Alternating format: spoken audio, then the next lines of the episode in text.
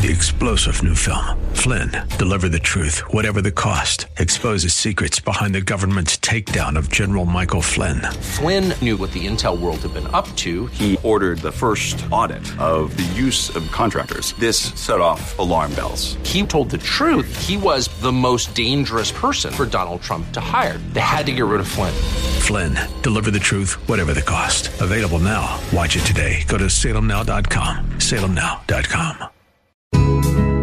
Today on Cornerstone Connection with Pastor Gary Hamrick. Real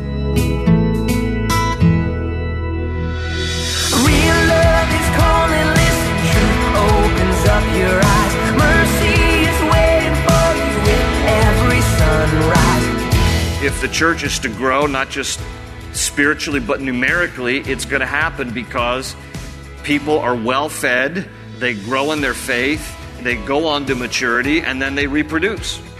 That's how the church grows. You know, it's not it's not because one guy like me gets up in the pulpit and then tries to evangelize as many people who come to a service. It's my primary responsibility as pastor teacher here at Cornerstone to equip you, to help you to go on to maturity. This is Cornerstone Connection, the radio ministry of Pastor Gary Hamrick of Cornerstone Chapel in Leesburg, Virginia. Pastor Gary is teaching through Ephesians. The church is not meant to be an inward focused club with restrictive or exclusive membership. It is meant to be a living, growing organism. Evangelism is not optional. Christ Himself commissioned His disciples to go and make more disciples. That is your calling as a believer. As Pastor Gary challenges us in today's message, don't leave it up to the pastors and church leaders. Their job is to equip you for your mission, but you have to then take your own initiative to step out and carry Christ to the world. At the close of Pastor Gary's message today, I'll be sharing with you how you can get a copy of today's broadcast of Cornerstone Connection. Subscribe to the podcast or get in touch with us. But for now, let's join Pastor Gary in the book of Ephesians, chapter 4 with today's edition of Cornerstone Connection. Hope is an open ocean, jump in and you'll find the cornerstones, your connection, run towards your new life. He's talking still actually along the same theme.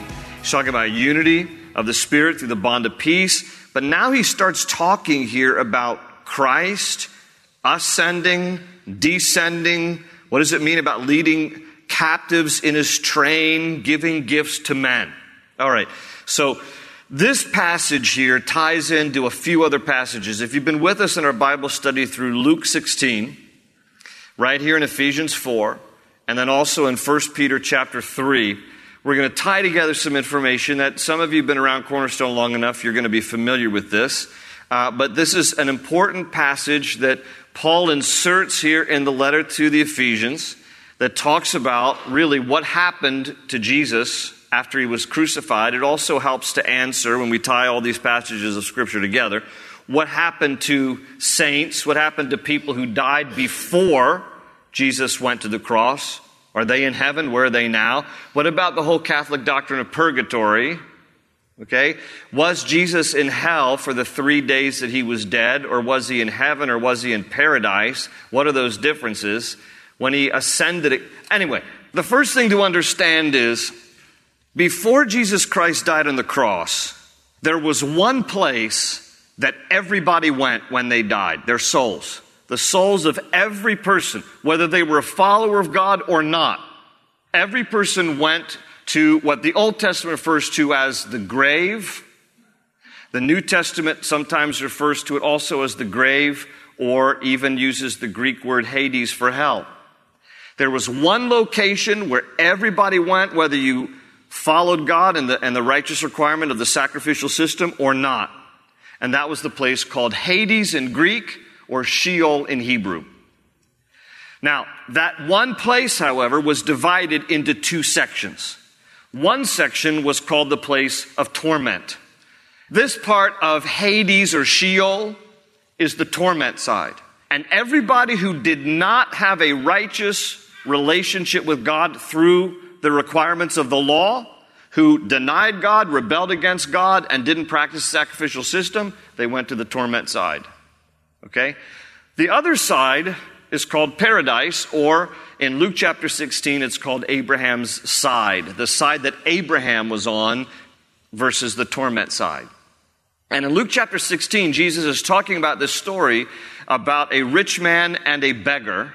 The beggar's name later in the story at the end of chapter uh, 16 of Luke, his name was Lazarus. And it tells us in Luke 16 that between the torment side and the paradise side, there was a great chasm. There was a great gulf and no one could cross from one side to the other. The paradise side is where everyone went, their souls went, who believed in God through the sacrificial system. This is before Jesus dies on the cross. Those who believed in God and were righteous because of the sacrificial system, they went to the paradise side. Those who rebelled against God went to the torment side, and there was a chasm or a gulf that divided the two. Everybody with me so far? In Luke 16, it tells us that you could con- converse across the chasm, but you couldn't cross it. And Jesus, in telling the story in Luke 16, says that the, the rich man who was an unrighteous guy, not because of his money, but they just, because he was an unrighteous man who didn't believe in God, didn't worship God, he went to the torment side. Lazarus, who was the beggar, and he was a righteous man, he went to the paradise side. And it tells us that the rich guy, we'll just call him Rich, all right? Rich, Richard, on the torment side, is yelling over the chasm to Abraham, who's there with Lazarus as well as other righteous people. And Rich yells across the chasm and he says, Father Abraham, you have many sons. Father Abraham, many sons had Father Abraham. Anyway, uh, if you grew up in Sunday school, you got that joke. But anyway, he says, he says, Abraham, he says, send Lazarus back to my family to warn them about torment.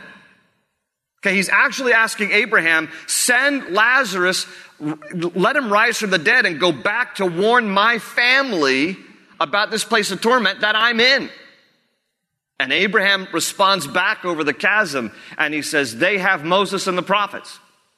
They have Moses and the prophets. What's his answer? His answer was, They have the scriptures.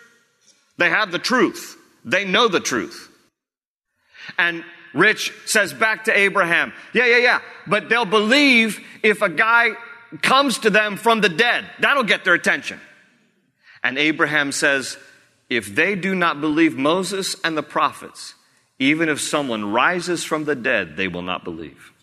What, that is a strong emphasis on the power of Scripture. That there, there's nothing more powerful than the truth of Scripture to bring somebody to the saving knowledge of who Christ is. And so Abraham says, no, can't, can't happen. But we learn from that Luke 16 passage that you, you might be able to have conversation across, but, but you can't go across. And so there, there is this paradise side separated from the torment side. Remember who else went to the paradise side? Luke chapter 23, verse 43. Who did Jesus promise would be with him in paradise?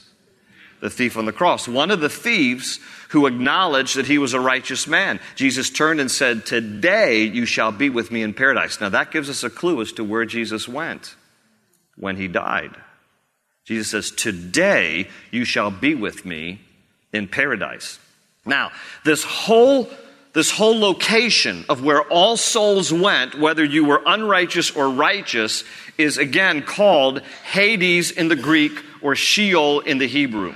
So in your, in, in your Hebrew, in, in the Old Testament, a lot of times it'll say hell, it'll say the grave. New Testament will say Hades or hell or the grave. We're talking about one location known by different names.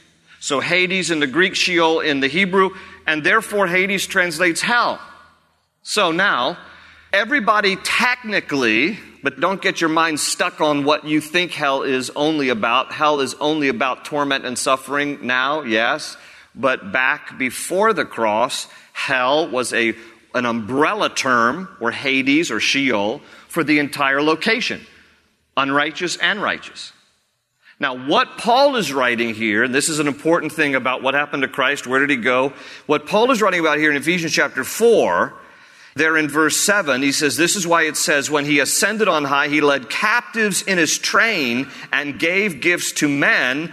And then verse 9, what does he ascended mean except that he also descended to the lower earthly regions. By the way, that tells us where Hades is. It's somewhere in the core of the earth. Okay, I know the core of the earth is supposed to be intensely hot. Well, you get the idea. That's true. Now, understanding this means that Jesus descended to the paradise side of hell, which is what Paul means in Ephesians 4 9 by the lower earthly regions. But he ascends, he, des- he descends to the paradise side. Why? Again, Luke 23 43, he promised the thief on the cross, Today you'll be with me in paradise. This is the side that Jesus went to. I've heard some TV evangelists talk about how Jesus went to hell on your behalf and my behalf. And they talk about how he experienced torment and how he suffered. No, hold on. They got, they got the word right because technically this whole, this whole place is called Hades or hell but they have him on the wrong side. Okay? Jesus did not go to the torment side. He went to the paradise side. He went to Abraham's side. He went to the side of the righteous.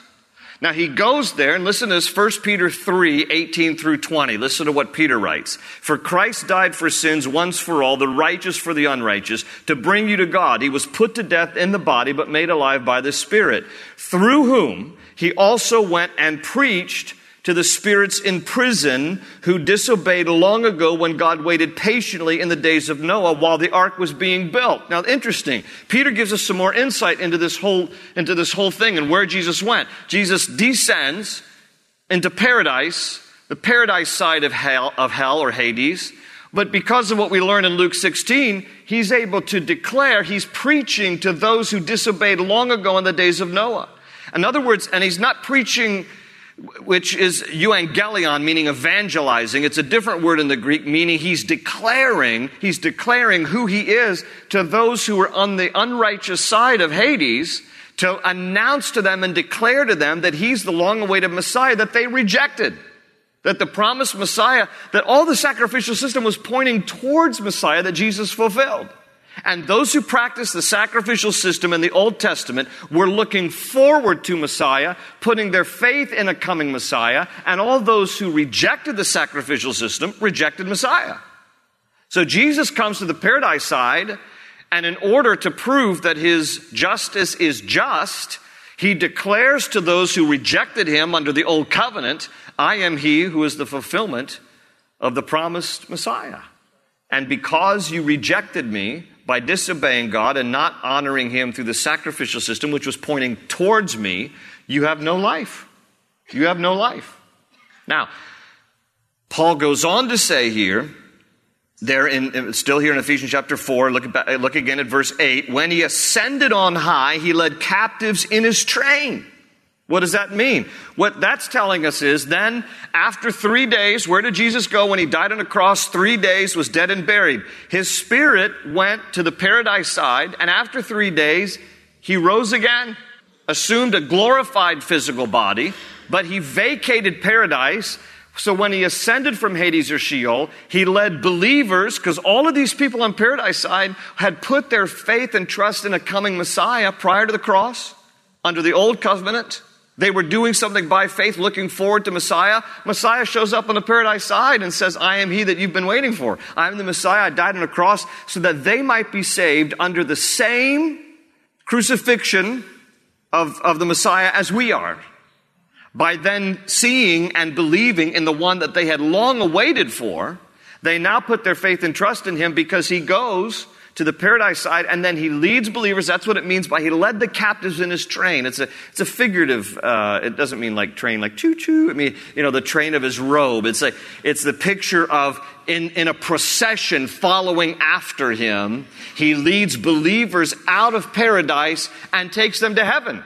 Because no one could get to heaven before the sacrifice of Christ. Heaven was not occupied prior to the cross of Christ because no man gets to the Father but by Christ. And until Christ came, heaven was not occupied, not, not by any people who had died, by the angels, by God Himself, but not by people until the sacrifice of Christ. So He ushers the spirits or the souls of those from the paradise side, takes them to heaven, and empties paradise.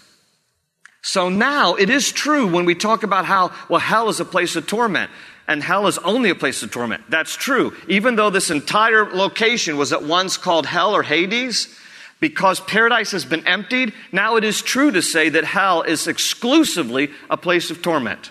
Only this side is occupied today. And still, those who reject Christ, even post cross, will go to the torment side of hell. Paradise has been emptied. Now, here, for those of you with Catholic backgrounds, this is where the Catholic doctrine of purgatory comes from. Because it is true that at one point there was, if you will, a holding tank between hell and heaven. That was paradise. Okay? But you, you don't get someone out of paradise because you pray them out. You can't, purgatory does not exist. It is not a biblical doctrine. Okay? The concept in terms of a holding tank between hell and heaven, that concept is in place biblically, but since Christ died on a cross, he emptied paradise. There's no holding tank anymore. Now, through Christ, if you put your faith and trust in Christ and you die, your physical body goes into a grave, your spirit goes directly to heaven. Now, heaven is a place that is occupied. Now we can get to go directly to heaven because of what the Lord Jesus has done for us on the cross. And paradise has been emptied. Okay? But there's no longer a place where someone goes temporarily and you can pray them out and you can pray them to heaven. That just, with all due respect, if that's what you've been taught, that is just nowhere in Scripture. That's just not in the Bible. Which is all the more reason why every single person needs to make a decision. You get, you get one life to live. You, you get an opportunity to make a decision for Christ because that will determine where you spend eternity, either the torment side or you go directly to be with the Lord in heaven. Okay, now, Paul is writing all this, but why does he insert all of this? Like, why is he talking about ascending, descending? This is where Jesus went, and then he led the captives in the train. Because what he's talking about now is he's going to go on here to talk about in the same theme. In order to maintain unity and to bring about maturity in the church, it's going to take leadership in the church as helpers to oversee and to maintain unity and maturity. That's where he's going with this. So keep reading with me now, back in the text, verse 11. It was he, that is Christ, who gave some to be apostles, some to be prophets, some to be evangelists, and some to be pastors and teachers to prepare God's people for works of service so that the body of Christ may be built up until we all reach unity. Here's the word again in the faith and in the knowledge of the Son of God and become mature so here's maturity, attaining to the whole measure of the fullness of Christ. Okay, so so Paul, for good reason, kind of went around the barn. I'm not saying that to make fun of his approach. I'm just saying for good reason. He he talks about how Christ was he died, he descended lower earthly regions, and then he ascended and he led captives free and he emptied paradise, and then he establishes leadership in the church and he talks about apostles, prophets, evangelists, pastors, and teachers in order to help preserve, same theme, unity and maturity. Okay, everybody follow his, his train of thinking there and his logic? Now, a lot of people refer to this as the fivefold ministry of the church apostles, prophets, evangelists, pastors, and teachers. It's actually technically a fourfold ministry. There's a, there's a Greek grammar rule called the Granville Sharp rule, where the last two, pastor, teacher, are, are seen together in the Greek language. In other words, a pastor is to be a teacher. Not every teacher is a pastor, but every pastor should be a teacher. So it's really apostles, prophets, evangelists, pastor, teacher. That's really in the original language the way it reads. Now, we've talked about these offices before um, because, a, a, biblically speaking, a true apostle has to be one who is able to perform miracles by the Spirit of God and who has been an eyewitness, an eyewitness of the resurrected Christ. So, as I've said in past times, the office of apostleship is still available, but unless you're going to meet that qualification, as, for example, Paul did, he saw the risen Lord and he performed miracles, apostles themselves, even though that title is thrown around a lot today in a lot of churches, apostles themselves, not, not as prevalent, certainly, as the office of an apostle. What does that mean? Someone can have that gifting of apostleship in that they plant works and then they hand it off to someone else. They get a church started and then they hand it off to someone else. They're not really a pastor, they're not really an evangelist. They are someone who, who has kind of more of a visionary way in kingdom work and gets something going and then hands it off. Paul was an apostle. He didn't stay very long. It was unusual for him to stay 18 months, or in this case with Ephesus, he, he stayed there three years. It was highly unusual. He usually planted a church, stayed a little while, handed it off. So, are there apostles today? That's, that's up for debate. Um, but, but I would certainly say, surely the office, the gifting of apostleship. Evangelists, yeah, there are some people who were just really gifted with sharing their faith and winning people to Christ. I think that is a particular gift. I think we should all be evangelists in the sense of sharing our faith, but some people are just more gifted in that way. So you have apostles, uh, evangelists, you have prophets, people who can afford Fourth, tell the Word of God. Sometimes we think that prophecy, prophecy is only about predicting the future. It's, it's, not, it's not always that, and certainly it should never contradict the Bible. But most of the time, a prophetic word is just something that lines up with God's Word for the edification of the church. That's what Paul writes in 1 Corinthians 14. And then you have pastors slash teacher. And, and so th- those, those gifts are given to the church in order to help maintain unity of the Spirit and to help people go on to maturity. Okay? My pastor, Chuck Smith, who's gone on to be with the Lord now, he, he always had a phrase which was sheep beget sheep.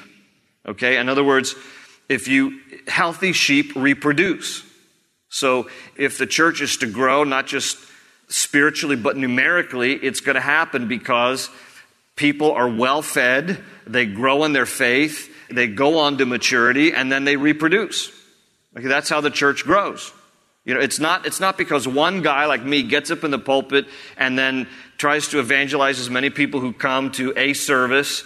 It's my primary responsibility as pastor teacher here at Cornerstone to equip you to help you to go on to maturity. Now, I'm sensitive that at any time that I'm sharing God's word, there are a variety of people here. There are some of you who have been invited by a friend, perhaps, or maybe you stumbled in because you were curious and you don't have a relationship with Christ and don't pretend to have one and you're curious about it. Others of you have been a Christian for a long time, a really long time. And so there are differences of people spiritually in any one gathering we have as a church. So I will be sensitive to that. There's a lot of things I will say in the course of a teaching, Sundays and Wednesdays, that try to appeal a little bit to the, the skeptic, a little bit to the young believer, a little bit to the older believer, okay? But my main responsibility is to equip, is to equip, is to teach God's word in such a way that you understand the relevance, the significance, and the application for your lives so that you can go on to maturity, grow up as healthy sheep, and then you share your faith. And collectively, see, we can do a whole lot more than one guy can do standing in a pulpit.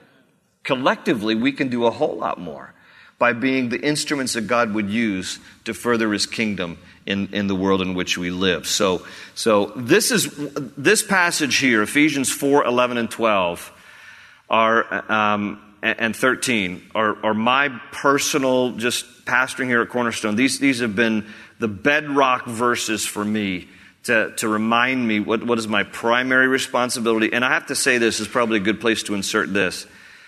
The only way that I can try to be as effective as possible as pastor teacher is because of the wonderfully gifted staff members we have here at Cornerstone who help share the responsibility of ministry in a variety of ways here at Cornerstone Chapel. Look, I'm the guy that, that, that gets under the lights and stands at the pulpit and the cameras are on me and all this kind of stuff. But please, please know this I could not do what I do and I mean this with all sincerity. I could not do what I do and, and, to, and to try to be true to the gifts God has given me, except for the faithfulness and the giftedness of a lot of other staff members and volunteers here at Cornerstone Chapel. So, my gratitude and my thanks to all of our staff and all of our volunteers. Aren't you thankful for all of them? Amen.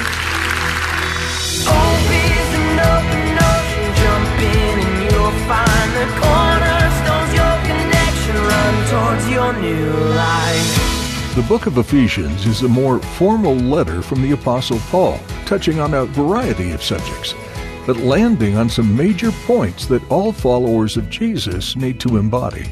One such passage reminds you that there's a war going on beyond what you can see.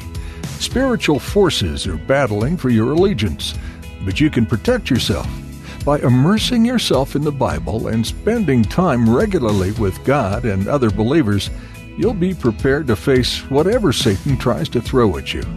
Today, you've taken a step in that direction by joining Pastor Gary in this study on Cornerstone Connection. If you'd like to continue studying the book of Ephesians by revisiting some of Pastor Gary's previous teachings, you can do so at cornerstoneconnection.cc or download our mobile app to take these messages on the go with you. We'd love to meet you too, so if you're in the area, come join us this Sunday at 8:30, 10, or 11:45 a.m at Cornerstone Chapel in Leesburg, Virginia. We'll have a time of worship and Bible study, and we're always excited to meet new people. Be sure to tell us you listen to Cornerstone Connection. You'll find more information at cornerstoneconnection.cc. Pastor Gary has more to share from the book of Ephesians, so join us again on Cornerstone Connection. They say you're a wandering soul You've got no place to go, but still you know, but still you know you're not alone.